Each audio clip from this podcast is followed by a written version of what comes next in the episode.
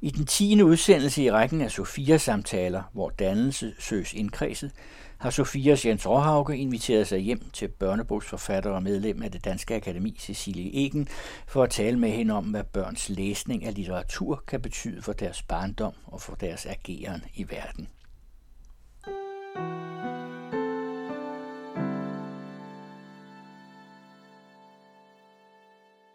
Vi er landet i et utroligt hyggeligt laboratorium her, hvor børnebogsforfatteren Cecilie Egen plejer at sidde og skrive sine bøger. Og vi er blevet inviteret indenfor, fordi vi skal have en samtale om børnelitteratur og dannelse. Cecilie skriver jo magiske bøger, og hun er den eneste børnebogsforfatter, der er medlem af det Danske Akademi. Og det er ganske velfortjent, fordi hun har altså et sprog, der er så skønt. Og hun bruger det på magi, men også på en særlig form for, for magi, kan man sige. Hun har lige været indstillet til Weekendavisens litteraturpris for øh, en af sine blomsterbøger, Natblomst. Men før den blev hun indstillet til øh, Nordisk Rådspris for en øh, trilogi, Karana-galaksen. Så hun spænder altså vidt en ny genre, som man kunne kalde magisk science fiction, og så en mere traditionel øh, magisk bog. Nu skal vi altså se, om vi kan fange, hvad danse er for noget i alt det her. Hvorfor søren skal børn læse sådan nogle bøger som dem, du skriver, Cecilie? altså, jeg synes, de skal læse, fordi det er vidunderligt at læse. Det er vidunderligt at springe ind i historier og blive taget et andet sted hen.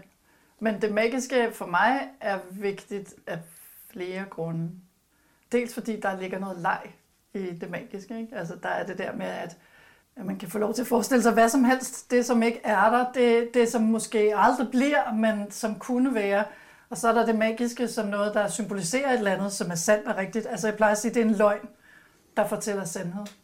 Og så også fordi, at det magiske måske kan stimulere til selv at finde på vilde, fantastiske ting, som ikke er der endnu. Altså der er jo en enorm kreativitet i det der med at være Gud, der kan lave verden lidt anderledes, end den er. Bare det, at mennesker har fundet på drager. Hvor fed en idé er det lige. Altså, der er jo 117 ting, hvor jeg bare kan blive så glad over, at den menneskelige fantasi kan finde på vilde ting, som aldrig kommer til at eksistere, men som alligevel findes. Så ja, det er nogle af grundene. Der er sikkert mm. flere. Jeg har hørt to ord det, du siger. Det er fantasi, og det er kreativitet.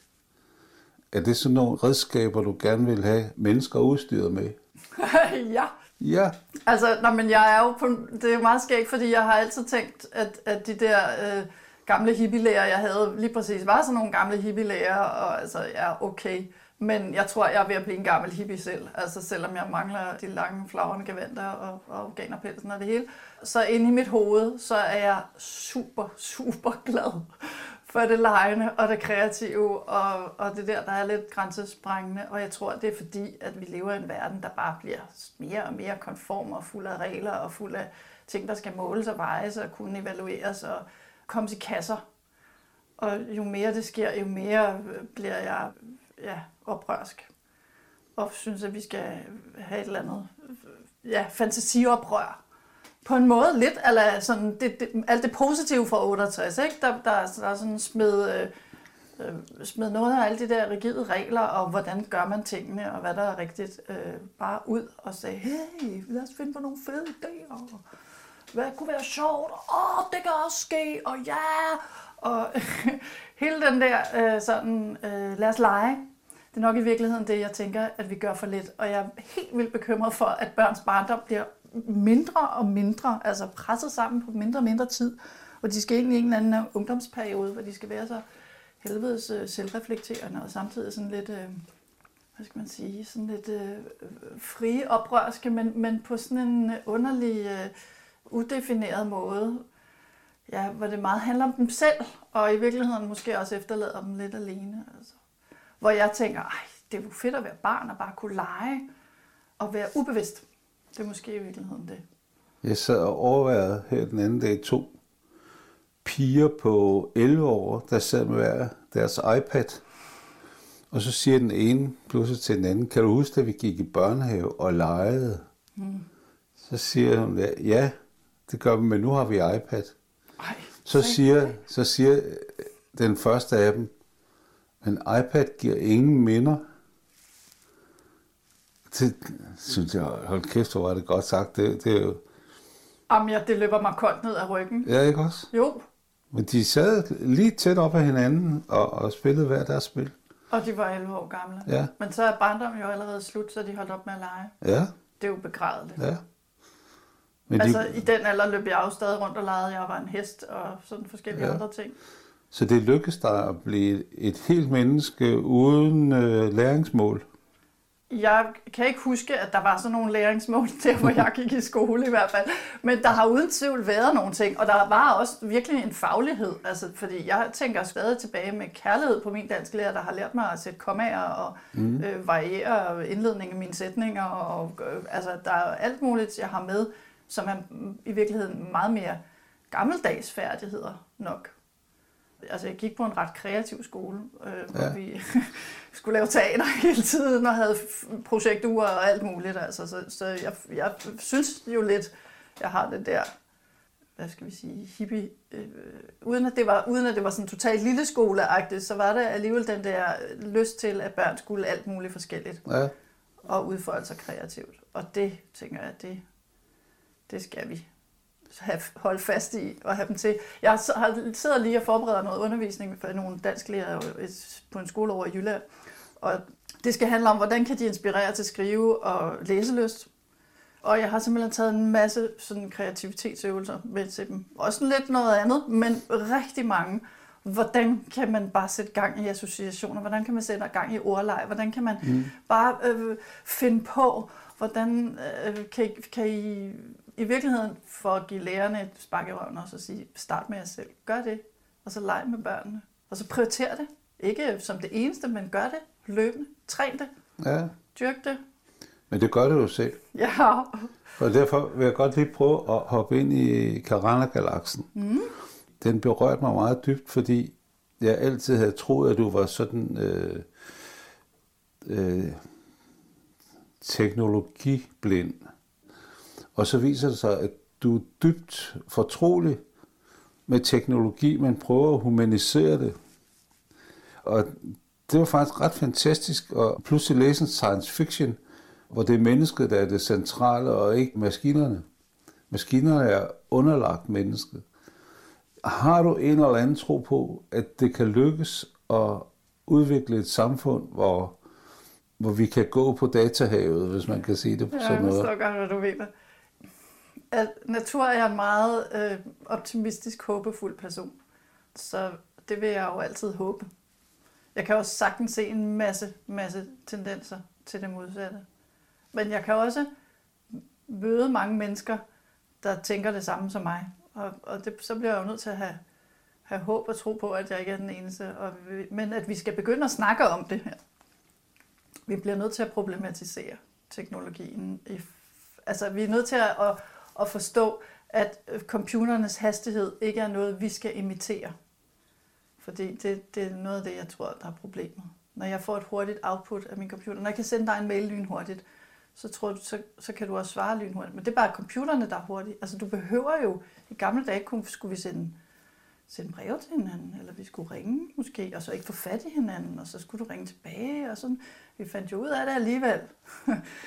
vi behøver ikke at efterligne computernes hurtighed. Den er til for at tjene os.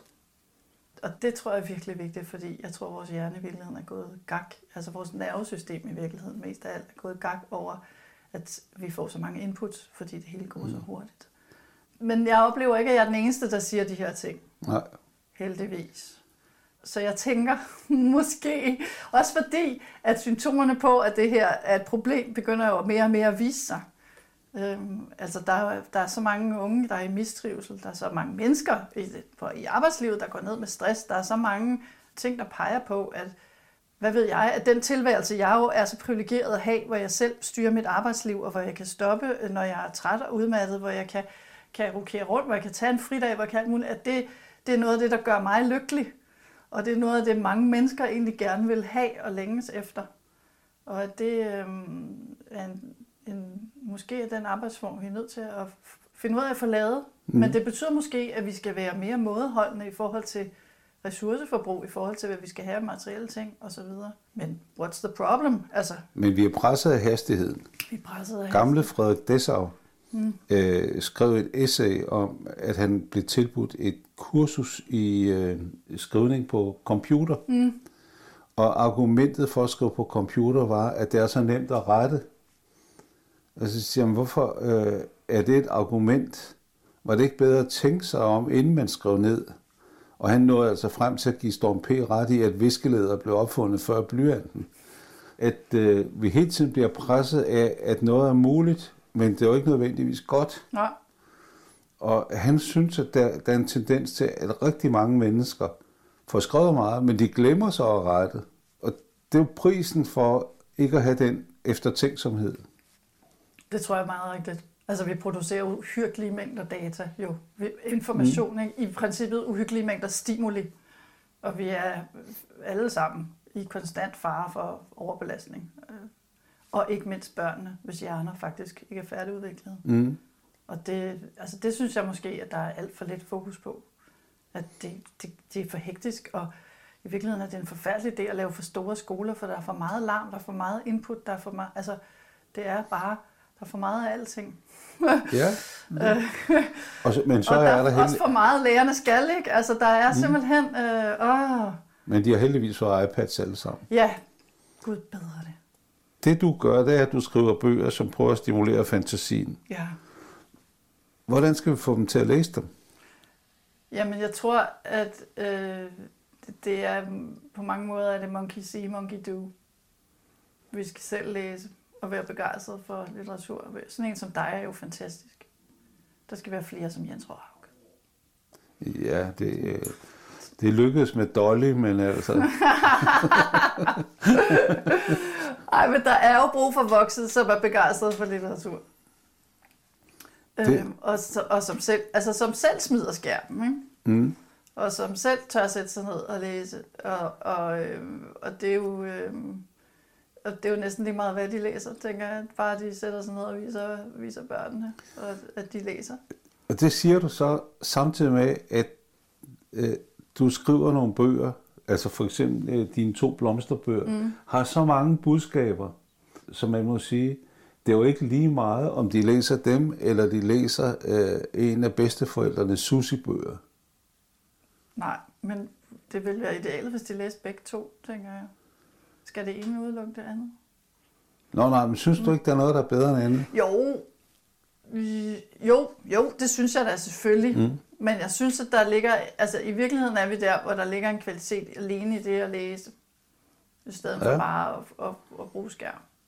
Det, det synes jeg. Jo. Men jeg tror også øhm, ret hurtigt, det, det gjorde jeg i hvert fald, øh, så udvikler man også en fornemmelse selv som barn for, hvad der egentlig er det bedre, og hvad der er, altså Øh, I hvert fald hvis man præsenteres for meget forskelligt, så kan man faktisk godt mærke det. Det er ligesom, man kan lære at høre forskel på musik, som er falsk eller ren, eller altså øh, kompleks eller meget simpel. Så ved man godt, hvad det er, man sidder og læser. Så det er jo bare, igen, altså start med Susi, men, men få også det andet med. Og så tror jeg, der er, der er en del læsere, yngre læsere af mine bøger, de vil ikke se alle budskaberne, eller de vil ikke vide lige Nej. præcis, men de vil kunne mærke resonansen. Det er i hvert fald noget af det, jeg, jeg forestiller mig meget, mine bøger er, i lag. Altså, der ligger måske et, et budskab, som du klart ser som den voksne læser, eller med nogle tanker og nogle, nogle tematikker, der ligger og kører. Det oplever barnet måske ikke, men de kan alligevel se, ligesom man kan se ned i, i vand, der har dybde, kan de fornemme, at oh, der er noget længere nede. Men lige nu er jeg optaget af den her spændende historie. Hvad sker der så der? Uh, okay. Øhm, men de vil måske få smag efterhånden for det der med, at de kan føle, er en dybde. Det er jo ikke til at vide. Det er ikke til at vide. Jeg, jeg har haft den store glæde at komme på Glænø og besøge Flemming Kvist Møller lige inden han døde.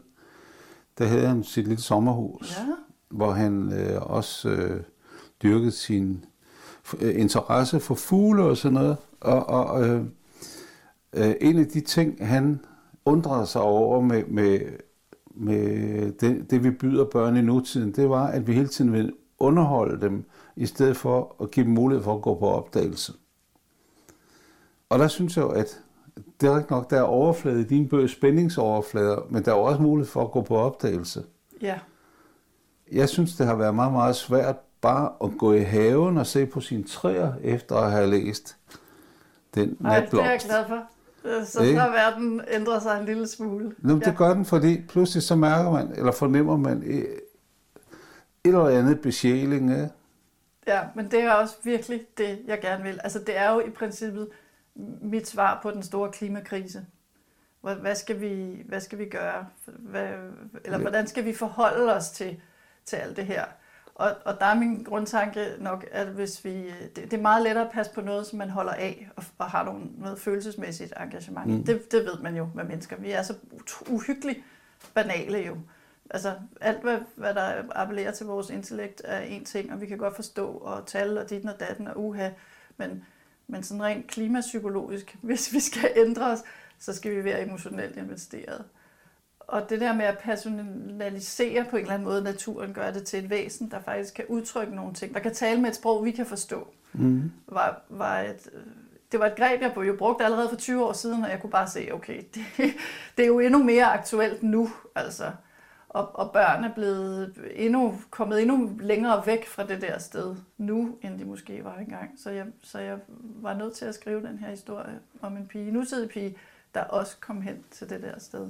Og jeg tror, det er utrolig vigtigt, fordi når vi nu taler dannelse, så er der også det, som Stefan Hermann øh, kalder naturdannelsen. Og den er jo altså røget på nogle generationer. Der er jo mange børn, de vil sige, se derude, der er en fugl. Men, men jeg kan sige, at det er en, det er en due, eller ja, det er en musvit, eller ja, det er... Jeg, jeg ved, hvad det er, jeg ved, der er forskel på dem, og jeg ved noget om deres redder, og jeg ved noget om dem, og jeg, alt, alt muligt. Men, men det er jo... Ja, det er jo bare noget, jeg har samlet op hen ad vejen. Det er ikke noget, jeg har ikke nogen erindring om, at jeg har siddet Mm. og studeret det og sådan noget. Det er noget, jeg ved, fordi jeg har noget, noget dannelse om, om verden omkring mig, men det er der utrolig mange børn, der ikke har. Altså, de mm. ved ikke, de ved ikke, de kan ikke kende forskel på de forskellige træer. De ved ikke, hvad det er for nogle blomster, der blomstrer på forskellige årstider. De har ikke sådan en følelse. Altså, de ser noget, som de egentlig ikke ved, hvad er. Og det... Øhm, Men det er jo så en viden, de mangler. Men når man har den den viden, så skal den jo også kombineres på noget. ja, Og det er jo det, du gør i din... ja. Ikke, du, du kombinerer Ja, med... men, men det er så meget lettere at holde en lille musvit, synes jeg, når man ved, at, at vi mennesker i Danmark i hvert fald har valgt at kalde den en musvit, og jeg ved, hvorfor den sidder og gør, som Ja. ja. den gør, og jeg ved, at den, hvad den leder efter, når den, når den sætter sig på min rose, Ja. og jeg ved, hvad den, og, og, og jeg kan se den her sommerfugl, som jeg så her forleden, og jeg ved, at nu den lige vågnede, så det er derfor, den sidder så stille og flakser sådan lidt ud, og jeg ved, og så, og, og så bliver jeg jo på en eller anden måde øm om hjertet, altså mm. så, så, så får det en utrolig øhm, øh, vigtighed. Jeg er jo så profan, så jeg synes, det er endnu mere poetisk, at den på svensk hedder talgoks. Og da jeg slog det op, øh, så stod der fedtko. Ja, Det, det skulle da flot af den lille fugl, men øh, det er så noget andet. Men, men øh, det, det er det der mere, du giver det. Og på en eller anden måde, så minder det jo meget om, om de der bøger, jeg i hvert fald læst som, som øh, stort barn af, af Palle Lauring ja, og stenalder, øh, menneskets øh, samhørighed med naturen og sådan noget. Så øh, tror du, at dannelse består i at få os tilbage til stenalderen? det tror jeg ikke. Det, det, det, det er jo umuligt. Altså, medmindre vi selv sørger for det, kan man sige. En Nå, eller ja, anden det absurd katastrofe, eller sådan, Ja, who ja. knows. Altså, det, man, men, men, men nej, men der er måske noget viden Mm.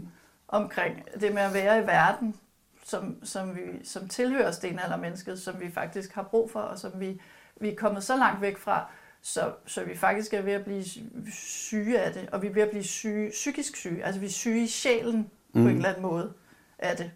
Altså vi, vores nervesystem, det er jo helt, vi er jo helt dybt nede i kroppen. Altså på en eller anden måde mangler vi måske i dag kropsdannelse. Vi mangler at forstå, hvordan den her øh, dyriske krop fungerer, og hvad den egentlig har brug for. Og så mangler vi at tage hensyn til, at hvis vi skal eksistere og være her, så er vi faktisk nødt til at have ro nogle gange, hvile, og vi er også nødt til at, at, at have tidspunkter, hvor vi uh, er på og præsterer, og hvad vi, øh, og hvad vi kommer ud til grænsen. Men, Men, men den der konstante, for hurtigt, det der konstante flow af, af ting, ting, ting, ting, ting, ting, informationer, det, det kan vi ikke tåle. Simpelthen. Vi, vi bryder sammen. Og hvad er meningen med at lave en tilværelse, hvor, hvor, hvor vi skal det? Altså, bare for at få flere ting. Altså for, for at udnytte en masse ressourcer fra en planet, som også begynder at råbe og sige, at det kan den ikke klare. Altså det er jo sådan helt, det er jo absurd dumt. altså jeg kan tænke dig, at der er nærmest ikke noget andet dyr på planeten, der vil opføre sig så dumt, som vi, øh, vi gør. Fordi vi på et eller andet plan prøver at bevæge os væk fra vores krop, som vi samtidig er mega optaget af, jo, hvordan den ser ud, og, hvordan den nu, og vi vil også helt vil gerne holde den i live, øh, også længere end den måske egentlig kan, og så Altså der er også nogle øh, mangel på proportioner på et eller andet plan. Vil ikke sige, at når nu folk har hørt det, vi har siddet og snakket om, så opfordrer vi dem til at bare lige tage en vegetativ time. Og det lyder vidunderligt. Ja. Ja, det gad jeg godt. Det gør vi. Altså især nu, hvor solen skinner, ja. og det er varmt, når man kunne... Jeg er jo så heldig, så jeg har en ja. have, det ved ja. jeg godt ikke alle er, men jeg kunne bare sidde og ja. kigge på, på, hvad der sker, og måske flytte en lille kvist et eller andet sted. Godt. Eller, ja. Gå ud og slappe af. Gå ud og slappe af. Gå ja. ud og træk vejret. Ja.